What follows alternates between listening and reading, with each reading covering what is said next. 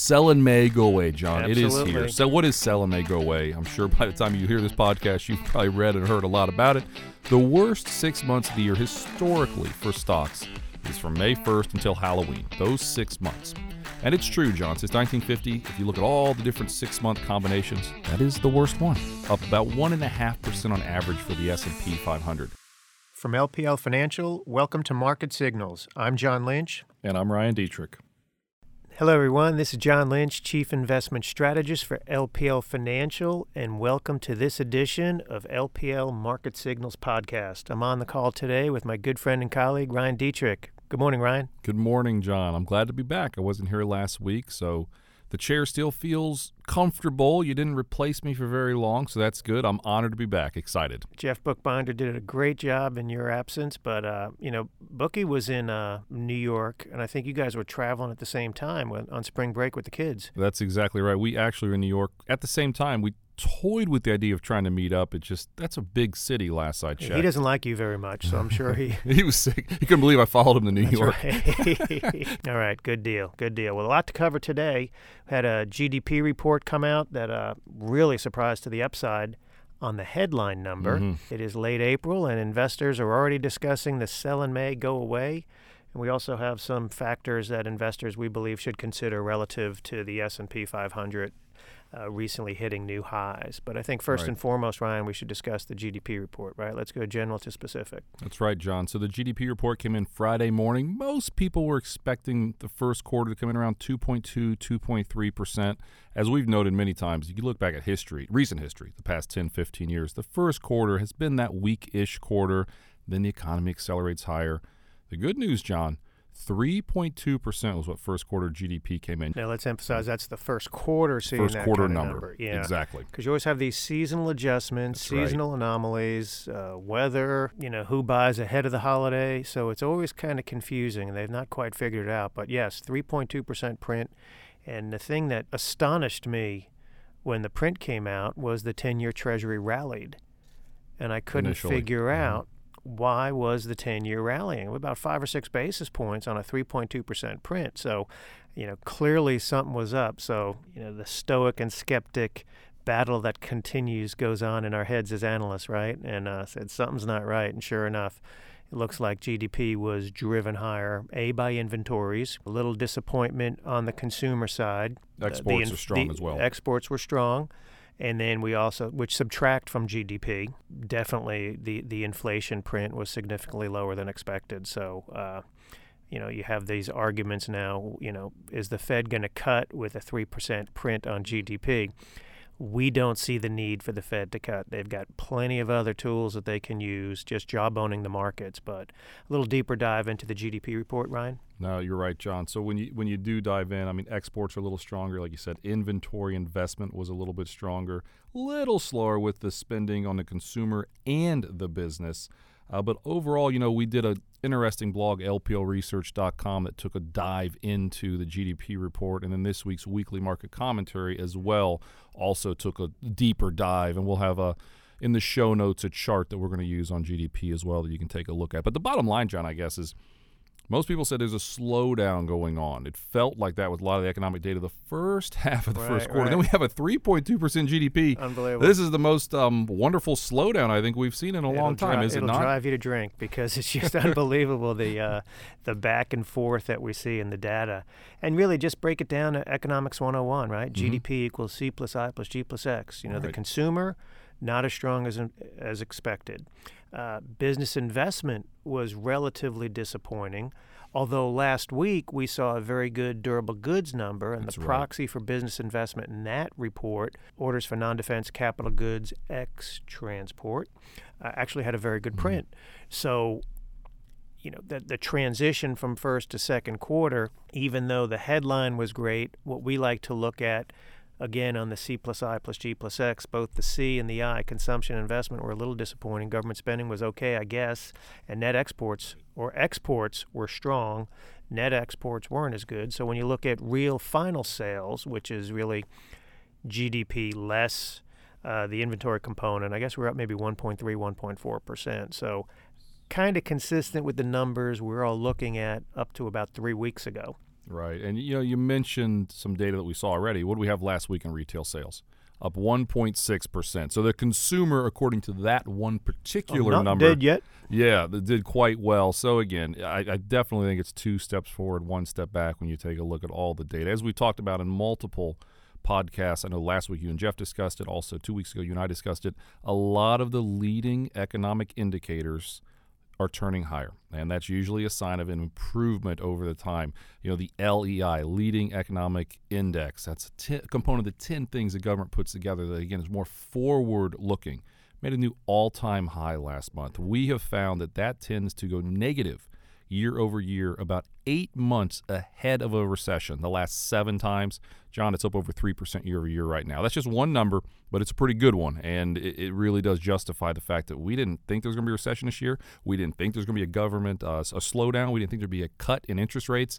Now, this GDP number is kind of confirming some of the things we've been talking about for the past month. Yeah, real, real hard, real hard to have recession when you have sub four percent employment, unemployment, right? Right. You have wages north of three percent. You have record profits. A Fed that appears to be on the sidelines. So I, Right. I and and you know that profit component is really important also because it's a good lead indicator for not only hiring but a, a lead indicator for capital investment. And as we've discussed many many times, you know the degree we get clarity on trade, not not a solution, but a path toward progress. That opens the spigots yet again for capital investment, Mhm. and that inha- you know entails improved productivity resulting from that, and then we transition from improved productivity to uh, an elongated expansion. So, all those things are, are coming together pretty nicely, even though. You know, when we tear apart the GDP report from the headline number, not as good as expected, some of the firming data on retail sales and employment and jobless claims all indicative of an economy that's just chugging along. And again you know there's there's a lot of speculation out there that the Fed needs to cut. We don't see that. They can adjust the balance sheet. They can jawbone the markets. There's uh, you know, do a variety of messaging tools with all the speeches that governors and Fed policymakers make and we think You watch those on C-SPAN, right? I- but you're, you love your C-SPAN 24 weekends. 7 That's right. 24 7 That's right. Yeah, you know, you mentioned initial claims just real quickly. So we had two straight weeks of claims under 200,000. You have to mm-hmm. go back 50 years to last time we saw that, 1969. Also, considering there's twice as many people that are employed in the United States as there were 50 years ago, that's uh, that even makes it all that more, more impressive, I think, with the claims number. Now we had a decent sized jump in claims last week, Yeah, but that's also Good Friday, and about 30 grand yeah. yeah, but uh, you know, you know, Good Friday maybe played some numbers, so we'll have to see what happened uh, next week or this week, I Yeah, guess I should if say. if that have to cave back. if we have to cave in because claims were 230,000 Yeah, how about that? as opposed to you know I mean that was a number we'd pray for for years right never even got a Mm-hmm. Whiff of it so yeah so I think that's perspective so bottom line on the Mm-hmm. economy things are good not great but still chugging along at a, at a pretty healthy rate that we believe again is consistent with a, an economy that can avoid recession Mhm. and doesn't necessitate uh, activity on the downside from the Fed no, exactly. So, John, next thing it is. yeah Isn't this crazy? late April late April going Late into May April. So this week, how are your allergies you know what? It's, they're great. I mean, Good. I've had uh, when I moved down to down here in Charlotte three years ago, they were really bad. As I've gotten older, I turned forty, so I'm getting I'm getting a little older. I take the little the nose squirts in my nose, and I they just weren't working. My allergies were horrible. No, but this is good. This is good. And then my doctor gave me a new one to use about two months ago, and I had a horrible cough because the stuff we do. You go on TV, you present. I was like, oh my god, I can't have a coughing attack on TV. That'd be that wouldn't Right. be. You might laugh at me, but it wouldn't be good. Look And like this- Aqualung Exactly. But this dude, this dude, the two squirts in my nostril each time, I'm really doing well because allergy season's been terrible. We've had a coat of yellow all over Charlotte with the uh, pollen. I'm doing pretty good on the allergy season, though. Okay, everybody on the treadmill right now, everybody driving has a picture of you with a right. Novage That's right. in their minds. So let's get back on task, right? What do we say? People actually try to listen to us. Sometimes actually learn something about the markets. Maybe learn a little bit about us than you just did there with my allergies, which are gone. But sell and may go away, John. It is here. So what is sell and may go away? I'm sure by the time you hear this podcast, you've probably read and heard a lot about it. The worst six months of the year historically for stocks is from May 1st until Halloween. Those six months. And it's true, John. Since 1950, if you look at all the different six-month combinations, that is the worst one. Up about one and a half percent on average for the S&P 500. so repeat that. Mm-hmm. May through October, the average six month return one and a is half one and a percent. half percent. And So high- it is a gain. It's and all Right. the headlines fail to mention that. Exactly. So there is still a gain. But again, out of all the potential six month combinations, there's 12 of them. Look at all 12 six month combinations. It is the lowest. And it's up about 64% of the time. Again, one of the lowest out of all combos, but still positive. But here's kind of where things get a little, I think, unique and interesting. When I, you look at the, what recently has happened, six of the last seven years, stocks have actually gained during this worst six month period. Think about last year you know, we had a lot of sell may go away, and we actually kind of said we didn't think it might happen as much. Stocks were up in May, June, July, August, and September. Now o- October happened, we had a really big drop, Yeah, that so that made it come up and that made it happen in a hurry. But the bottom line, and we're going to talk more about sell may go away next week when I kind of dive in some more. The bottom line is going to be all over the news, and with the S and P up 25% from the lows, as we've been talking about before, even looking at sell may go away a correction could happen. The average correction, John, then I'll turn over to you a little bit with your thoughts on may go away. The average correction, peak to trough in the S&P 500 since 1950 during these worst six months of the year is 11 percent. Could we have an 11 percent correction in the next six months? Months, and would that be normal? You think, and Ab- maybe even ab- healthy? Absolutely, absolutely. Particularly after what we experienced in the first quarter, when Mhm. you see this rapid sprint that we've experienced. You know, we did some work, you know, a month ago, basically saying after a 10% gain in the first quarter, I guess there were 10 experiences where the first quarter was that strong since 1950, and nine of those times uh, the market finished the year up. Uh, an additional 600 basis points, but that was with a 9% hit. Right. You know, you have to be prepared for that. A lot of that had to do with our reason for going to market weight in equities uh, after the Fed meeting three or four weeks ago. But nonetheless, we still see a good opportunity, and it just, it- you know, we're, we're always talking about time in the market as opposed to timing the market. No, you're right. You know, building on kind of if things are doing well, what's it mean? One other stat that I have here on sell and may go away. Now, take note, by the time we're recording this, we don't know exactly what the year to date number will be as of the end of April. So, compliance. Sure, we do. Don't yell at me. sure, we do. if John, we're up 15% for the year, which we are as of the time we're recording this, there have been going into the sell and may go away up 15%. Four other years that happened 1967, 75, 83, and 87. So it's pretty rare to be up this much coming into the worst six To months be of up the year. north of 15% Exactly, for the year. through the first four months of the year. Exactly. Now, here's what matters the return during the worst six months really isn't too solid. In 1967, flat. 1975, up 2%. 83 down 1%, 87 was obviously down 13%. So when you have a good start to a year, these worst 6 months maybe could be a little more troublesome, but um, just something to be aware of. So Yeah, the market it's a very small off- sample size, but takes off by a lot, like the thing you just said, up 10% the first uh, quarter. Maybe some consolidation makes perfect sense here as the economy continues to improve under the surface. So you sprint too fast, and then the market sucks wins for a little bit. Oh my goodness! When I sprint too fast, yeah, I need to take a t- I- long, long break, nice Yeah, long break. yeah. Take, a- take a break. Maybe you get a milkshake, take a nice break. Mhm. Yeah, And then maybe Mhm. some nasal Yeah. spray again. I only do your- that only in the morning. Only in the morning. Okay, fair enough. But thinking about that, you know, with with that potential for, you know, the market to suck wind over the next few months because of the sprint, hmm or looking at the previous data point we talked about just after the first quarter, still see an additional 600 basis point gain, but including during that period, you have to take it on the chin for Right. 900 basis points before you make back what you had and then the additional 600 basis points. Mm-hmm. So, so when you when you put all that together, it really speaks to the importance of again time in the market as opposed to timing the market.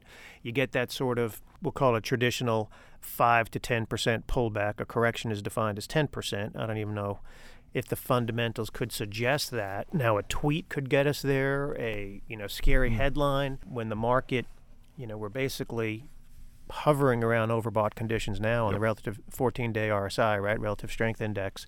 So it wouldn't surprise us for anything near term, but we do want to emphasize looking at the fundamentals as we see them, any 5 to 10% type pullback, you know, that would definitely necessitate a meeting of the investment management committee at LPL Research, right? And we would certainly be looking into an opportunity to redeploy cash from other other assets to get back into equities at that point. That's right. So, John, maybe let's go to our third and final subject on the day. I think we have a new word of the day.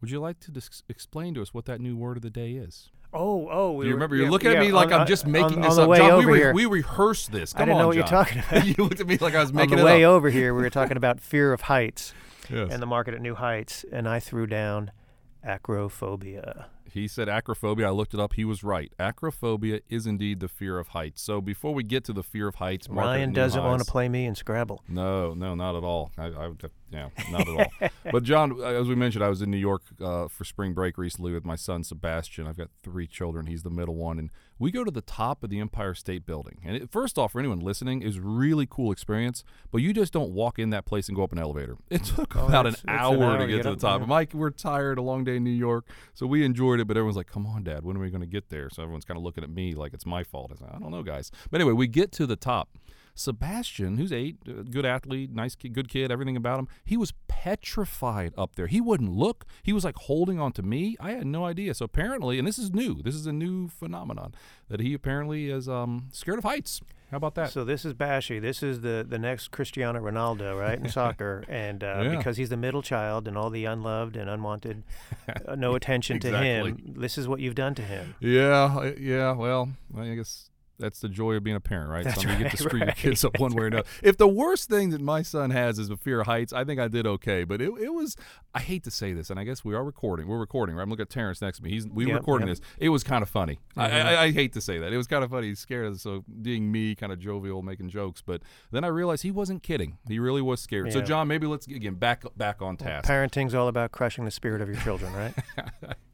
Sometimes it is. Mm-hmm. Should investors be scared like Sebastian was at the top of the Empire State Building with the S&P finally after over 6 months making new highs uh, No need for acrophobia on the part of investors because we did some analysis this week or this past week and basically looked at any time the S&P would go 6 months between making highs. Yeah. Anytime we'd go 6 months, you know, we kind of you know, everyone was really excited last week when the mm-hmm. S and P hit a hit a new high, but it took us six months to get there.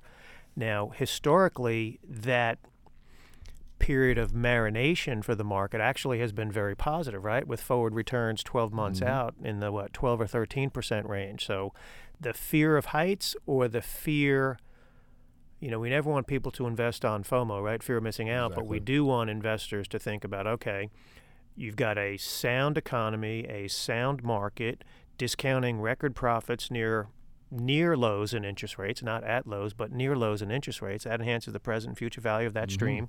Looking at just this analysis over the, the over the various time periods, we found that forward returns are about 12%, 13%. So uh, definitely a, a, good opportunity for investors. Yeah, you, I like that word marinate. It reminded me, my, my good friend Jason listens to this, so I'm giving a little shout out for. Hello, Jason. Yes, he, he cooked some wild turkey for Easter and we didn't go up home for Easter, but he cooked it. was he it. drinking wild turkey while he was cooking wild turkey? no comment.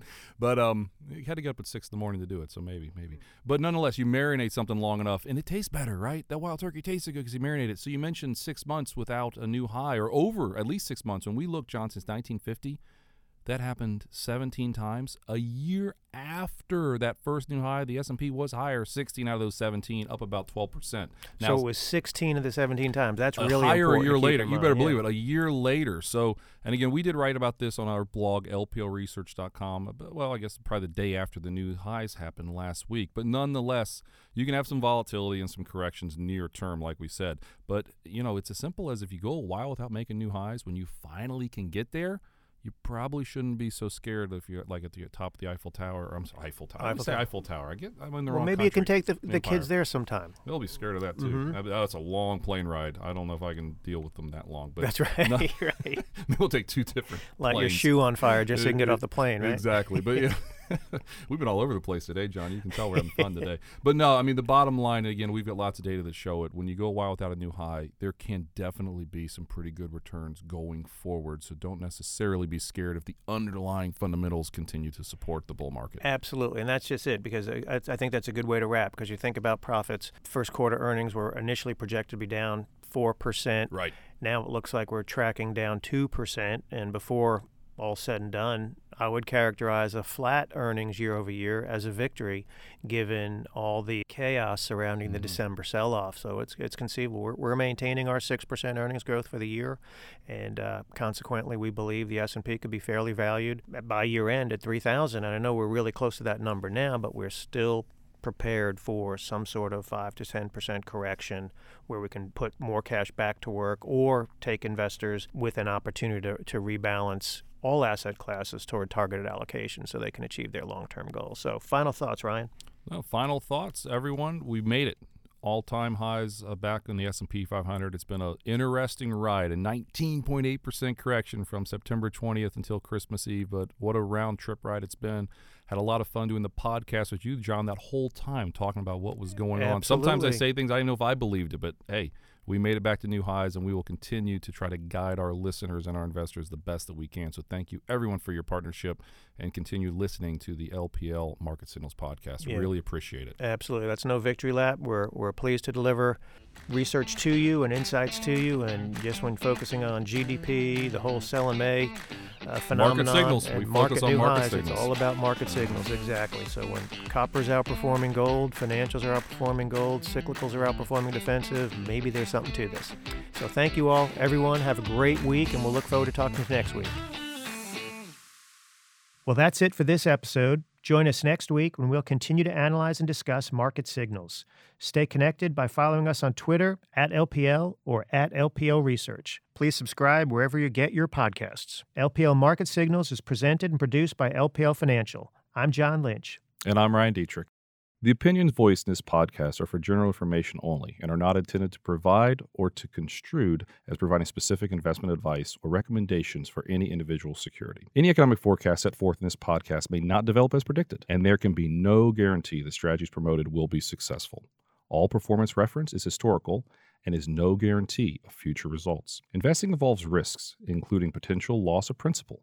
No investment strategy or risk management technique can guarantee return or eliminate risk in all market environments. All information referenced in the podcast is believed to be from reliable sources. However, we make no representation as to its completeness or accuracy. This research material was prepared by LPL Financial, LLC.